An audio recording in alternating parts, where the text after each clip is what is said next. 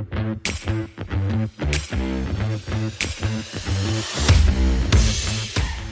everyone, welcome back to another episode of Business Strategy. Today I want to talk about the most important part of your strategy, and that is your customer.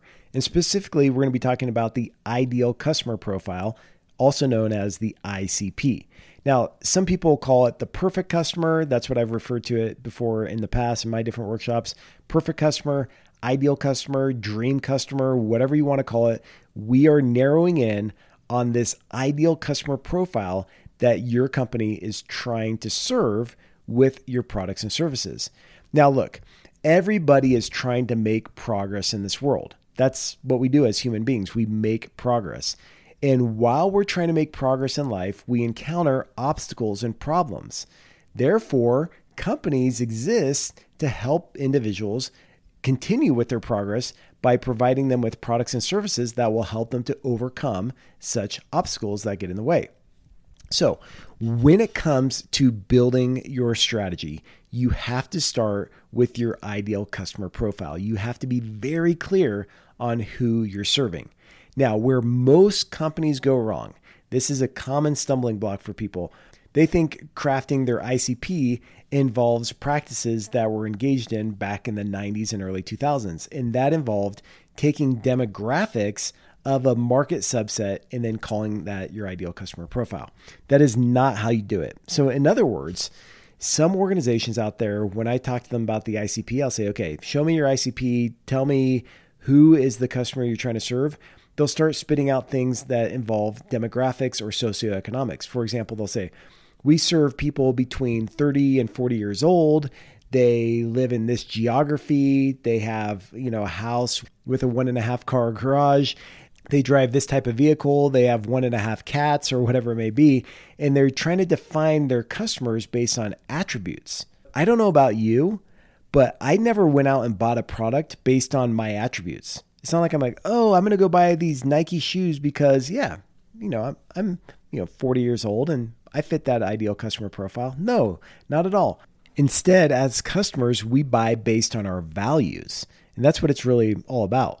Values are comprised of four different parts needs, passions, circumstances, and motivations. This can be a whole nother episode on its own.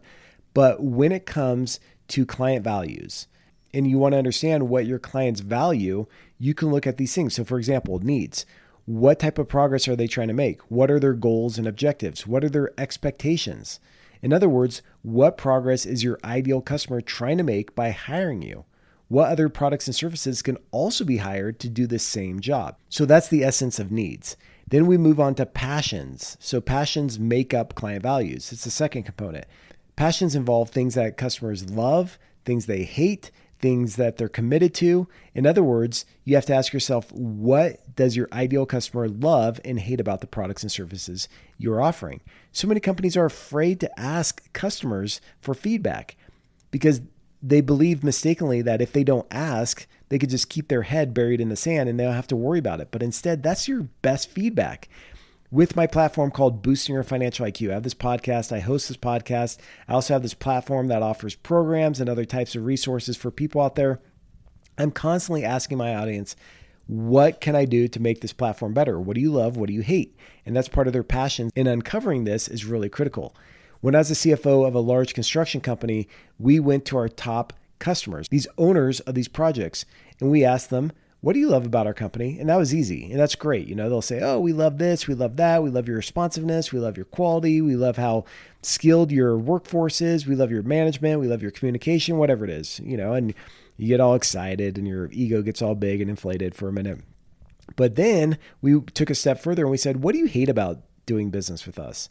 And it's like, oh, it's, you know, it takes forever, your pre construction phase, just to get an estimate was a pain in the butt. The process was very arduous. When we got it, it's super complicated to try to read. You know, we hate your follow up process and how it takes you forever to finish this punch list and all these other things. And it's like, wow, that was the valuable information, their hates. Because then, if we understand what their hates are, we could build an operating model or invest in activities of the business so we can overcome those hates. So that's the second piece. So we have needs, passions, and then we have circumstances. So this involves their environment, their constraints, their pressures that they're dealing with. So you have to ask what are the circumstances that shape the behavior of your ideal client? Then moving on, we have motivations. So there's emotional motivations, social, functional, all different types of motivations of our clients. If you ask what causes our ideal customer to purchase and use a particular product or service of ours, then you're going to start to uncover what their true motivations are.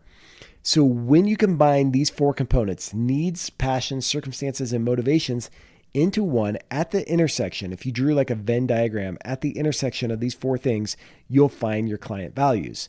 Now, it's all about your client's values. So many companies waste so much time trying to identify their own values, which is good. Like I did that whole exercise. I identified my company's values and its principles, and you can find those on our website which is helpful to understand okay, do we have an alignment? Do our values align with yours if you're a customer? But too many companies focus so much time on their own values, on their mission, vision, and values, instead of focusing on what their customers value.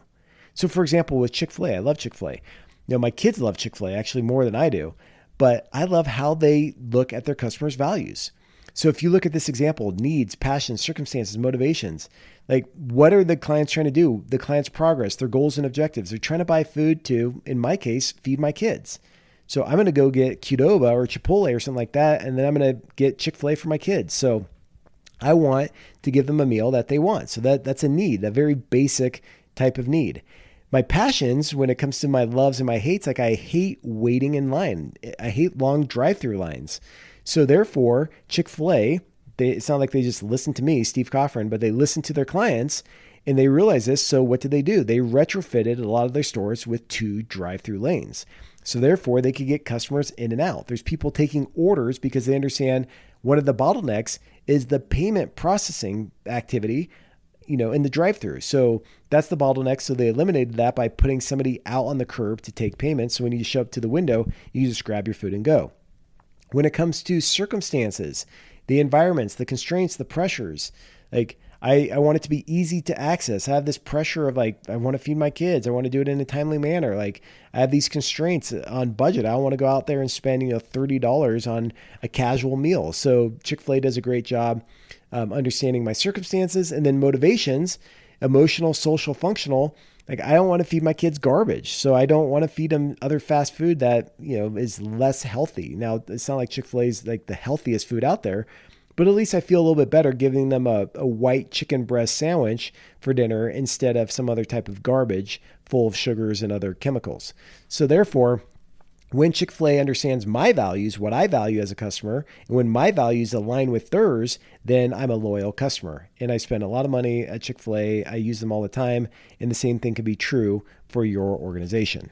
Now that you understand the concept of customer values, which is really important, like I said, this could be a whole nother episode, and maybe I'll do an episode in the future. You're ready to move on to creating your ideal customer profile. Like I said, too many companies they get so focused on their own strategies that they ignore the customer. Just yesterday, I was in a meeting for three and a half hours with one of my clients, and we talked all about the business, business operations, what's working well, what the future looks like, and it's a really good meeting. And the leader of the meeting, he does such an excellent job. He's very talented, he's a very smart leader, and I have a lot of respect for him. It's interesting though, throughout the three and a half hours, I sat there and I wondered how much of this is focused on the customer? In other words, if we had some of our best customers sitting in that meeting with us, would they feel like we're talking to them? Would they feel like we're trying to tackle problems or invest in activities or improve our operating model for them? And that's really what it comes down to. So that's what I want to talk to you about today in this episode is how do you invest in activities in your business? How do you rearrange or design an operating model? How do you innovate your products and services in order to serve your ideal customer? However, in order to serve your ideal customer, you have to have a framework to follow. So that's what I'm going to walk you through is how to craft an ICP. Now, it's not about demographics. Demographics may be helpful to understand their age or their income or their geography, whatever, you know, the attributes are of your customers, but ultimately we're trying to get down to their behavior. So this is what I would recommend. I like PowerPoint because it's easy for me to add squares and boxes and images and just charts and whatnot. But you could create this in Word or Google Docs or whatever tool is your preference. Right now, I'm just looking at my PowerPoint file where I built the, the same exact thing. So that's what you're going to want to do is you, you can write this down, you can build it digitally, whatever suits you well. But here are the main components that you want to include in your ICP. Now, you can add to it, you could take away, but let me just walk you through an example here of the ICP that I created for boosting your financial IQ for one of my streams. Okay. Now, most people ask me, and I've wondered myself, can you have multiple ideal customer profiles? Because I'm saying ICP singular. And the answer is yes, you can. But if you're an early stage business or you're just starting out in this process, I would recommend focusing on just one. Because for every ideal customer profile that you have, you're going to have different streams, different programs, different marketing campaigns, different messages, sometimes different websites, sometimes different profit centers, sometimes different entities, and your structure can get really complex very quickly. But when it comes to your ideal customer, if you don't make trade offs, if you don't say, we're going to do this, but we're not going to do that, then what you're going to do is you're going to just be straddling among customers. You're going to try to serve everybody and you're not going to do it super well. How do I know all this? Because I've gone down that path multiple times. And sometimes I'm still tempted to try to serve more ideal customers than is appropriate. So let me help you to avoid these strategic mistakes that I've made and that I've seen other companies make over and over again. So think of it like this. Let's just say you could serve one type of tea to a customer. Now, I don't drink tea, I drink herbal tea, but let's just say I can only make one type of tea for customers. And so then I think of the whole audience of all the tea drinkers, and it's like, okay, so I can make hot tea or I can make cold tea because some people like their tea cold, some people like their tea hot. So, how do I serve both sets if I can only create one product? And therefore, I decide to blend the two together and make warm tea. Well, imagine that. I serve warm tea out there to my market, to the whole audience, because I want to serve everybody. I want to capture as much market share as I possibly can. Remember, that's a fixed mindset strategy, not an abundance mindset. But let's say I go down that path. I make warm tea. I give it to the people who prefer cold tea. They're going to be like, what the crap is this? Why is it warm? And then those who like hot tea are going to be like, ugh, this is gross. It's warm. Why isn't it hot?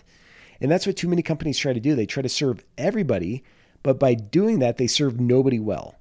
Okay, so you have to make trade offs. Think of Southwest Airlines. They don't offer first class, just like United. But if they went to copy United's strategy and offer first class as well, it'd screw up their whole model. Like boarding the plane would take so much longer.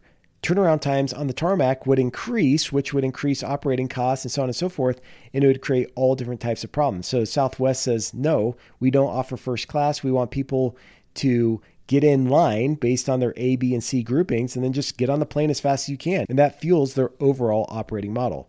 So identifying your ideal customer, making those trade offs is going to be really critical. So here are the components of an ICP. Number one, I just have a section called Overview, and this helps me just summarize who my ideal customer profile is. In this example, I'm targeting the P&L, a profit and loss leader in small and medium-sized enterprises, SMEs, who typically hold senior level positions and are responsible for overseeing a company's revenues, costs, and overall profitability. So that's the example that we're going to build off of in these sections here is, is this P&L leader who is responsible for the financial performance of his or her division, profit center, entity, uh, whatever it may be, their geography. But that's who I'm targeting here is a P&L leader, very specific. Now, ideal customers don't always hold a certain title. So don't think you have to identify a particular title in a business.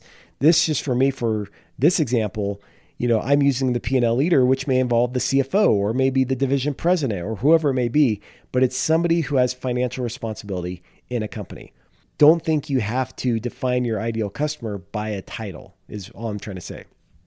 Now, down below, I have spelled out here's some common titles. Not saying you have to list out titles of your ideal customer, but for me and for my team, Titles involve the CEO, general manager, CFO, business owner, director of operations, division or department heads, entrepreneurs and founders, and so on and so forth. These are people who typically have financial responsibility within their organization.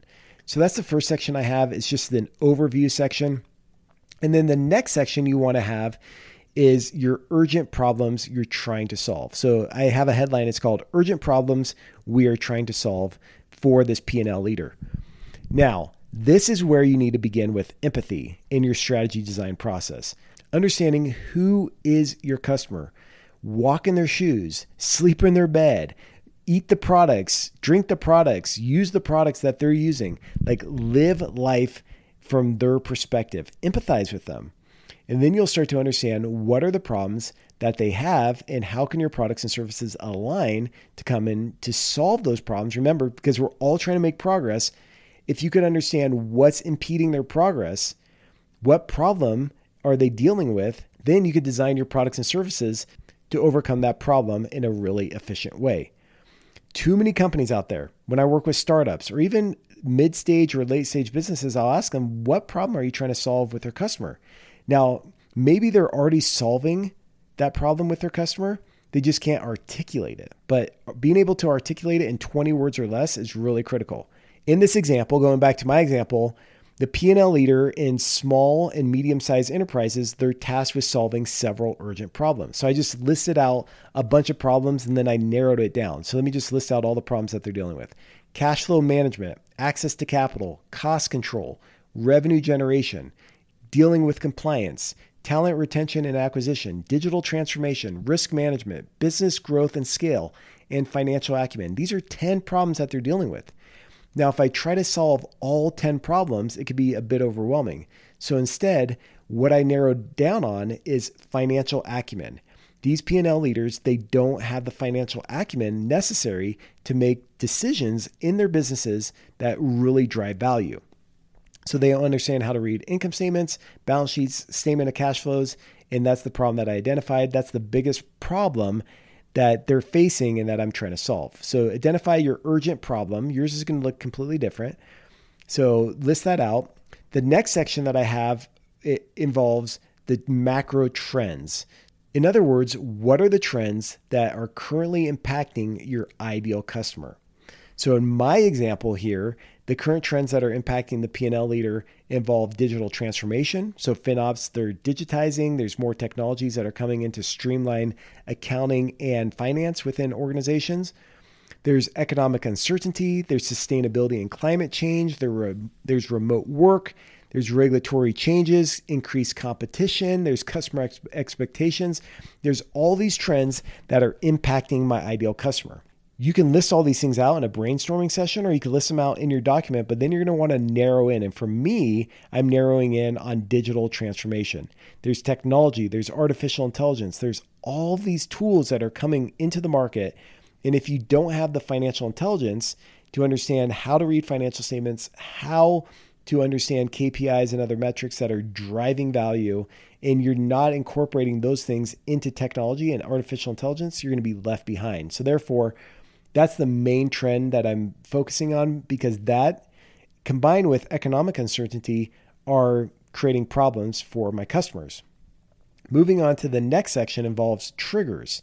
So, what are triggers that can prompt your ideal customer to feel the need for buying your product and service? So, the trigger may include you know a job change a life change maybe you deal with customers who need your products and services when they get divorced or when there's a death or whatever it may be. When I owned my landscape business, the trigger for our customers was some type of liquidity event. So typically, these high end customers who were spending several hundreds of thousands of dollars on their landscaping, they sold a company, they went public, or they had some other type of liquidity event. Maybe they got their inheritance or some type of bonus, but some type of liquidity event, more cash in their pocket led to them seeking out our services, which was designing and building these beautiful landscapes. So you have to figure out what are the triggers for your customers. So in my example, maybe the trigger is a P&L leader just got promoted to a new position and now all of a sudden they need more financial acumen. Maybe before they were just in operations, but now they're an operations manager and they're in charge of a P&L. So they need more financial acumen based on this trigger. So identifying the triggers is really helpful. The next section involves the old way versus the new way of doing things. So you'll want to understand what is the old way for solving your ideal customer's problems. Okay. What, what were the techniques or the strategies or the products or services that they used in the past? And what's the new way that you are offering to them to help solve their products and services in a more efficient, more innovative way? So, for example, in my case, the old way was manual record keeping, a reactive approach, limited financial analysis, focus on profit maximization, siloed financial management, versus the new way, which involves digital transformation, proactive financial planning, data driven decisions, focus on value creation, not just profit, and integrated financial strategy, like tying strategy and finance together. So when you identify what is the old way of doing it, what's the new way, and hopefully you're on the new way, then you can start empathizing better with your customers and design your operating model and your products and services in a more effective manner. Okay, two more sections. The next section involves statistics in their space.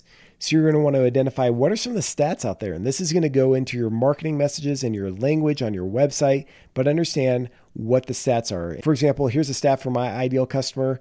The study revealed that 82% of small businesses fail due to poor cash flow management skills or limited understanding of cash flow. 82%. All right, so that's crazy. So I use that stat and I communicate that in my messaging, or I use that to empathize better with my customers so I can focus my products and services on this statistic, on the problem that they're dealing with. Okay, the last section involves the impending doom if they fail to act. So you're going to want to identify what happens if your customers don't do anything. What if they don't use your products and services? What will happen?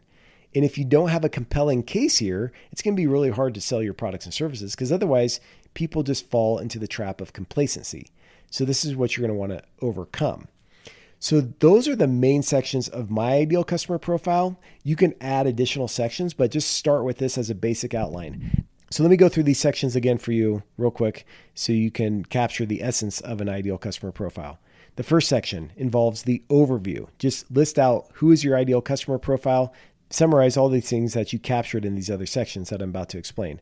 The next section is urgent problems you're trying to solve. Then we move on to macro trends. What are the macro trends impacting your ideal customer? What are the triggers that compel your customer to go out there and buy your products and services to engage with your company? What's the old way of doing it versus the new way? And then finally, you have statistics in their space and the impending doom if they fail to act if you can identify and build out these sections of your ideal customer profile, you're going to be in a great spot and you're going to be ahead of like 95% of the companies out there that don't put in the effort to identify this and they just go out and try to serve everybody. But when you do that, trust me, you're going to just be an average company and you're just going to be playing to play. I don't want you to play to play, I want you to play to win. And this is how you do it. So, this is how I help companies in their strategy process. I help them with their ideal customer profile because it sounds easy, but you'll start getting into the mechanics of this and you'll realize there are a lot of nuances. When you get into this process, if you need help, my company can help you with this. You can reach out. Coltivar.com is my consulting firm. Coltivar.com. Go to the website. You can connect with us there. You can also shoot me an email, scoughran at coltivar.com, if you want some help there. But just, yeah, connect on the platform. That's probably the easiest thing to do when it comes to your ideal customer profile. I can tell you, if I'm going to invest in any company, I'm going to ask them for their ideal customer profile from the get go. When I go to a company's website or I look at their promotional materials, I can tell whether or not they have an ideal customer profile built out or not because if they don't, they're going to be all over the place or they're going to be talking about themselves, their company's values, what they're all about.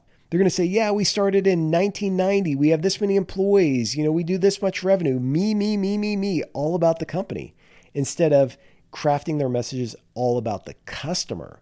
What are their customers dealing with? Like, speak their language. Make sure your website and your promotional materials convey that.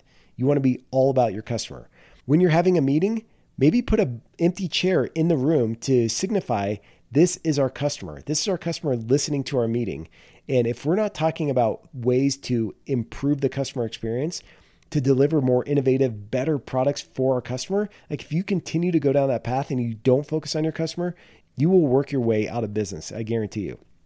Okay, so that's what I wanted to cover today in the ideal customer profile. Reach out if you need help. If you need help building your strategy, that's what we do all the time at my company. Reach out. I'd love to help you or just start a conversation. And I wish you the very best as you go out there and you put in the effort to identify who your ideal customer profile is, build this out, distribute it among your teams, and it's going to create so much clarity and so much alignment. The best of luck. Have a great week. And until next episode, cheers. Hey, real quick, I hope you enjoyed this show. If you have business questions and you want to be featured on this podcast, send me an email at contact at coltivar.com and either type out your question or send a video or voice recording stating your name, your location, and what's on your mind. If you want to increase your financial intelligence, be sure to check out my other podcast called Boosting Your Financial IQ. All right, you have new knowledge. Go out there and execute. And until next time, cheers.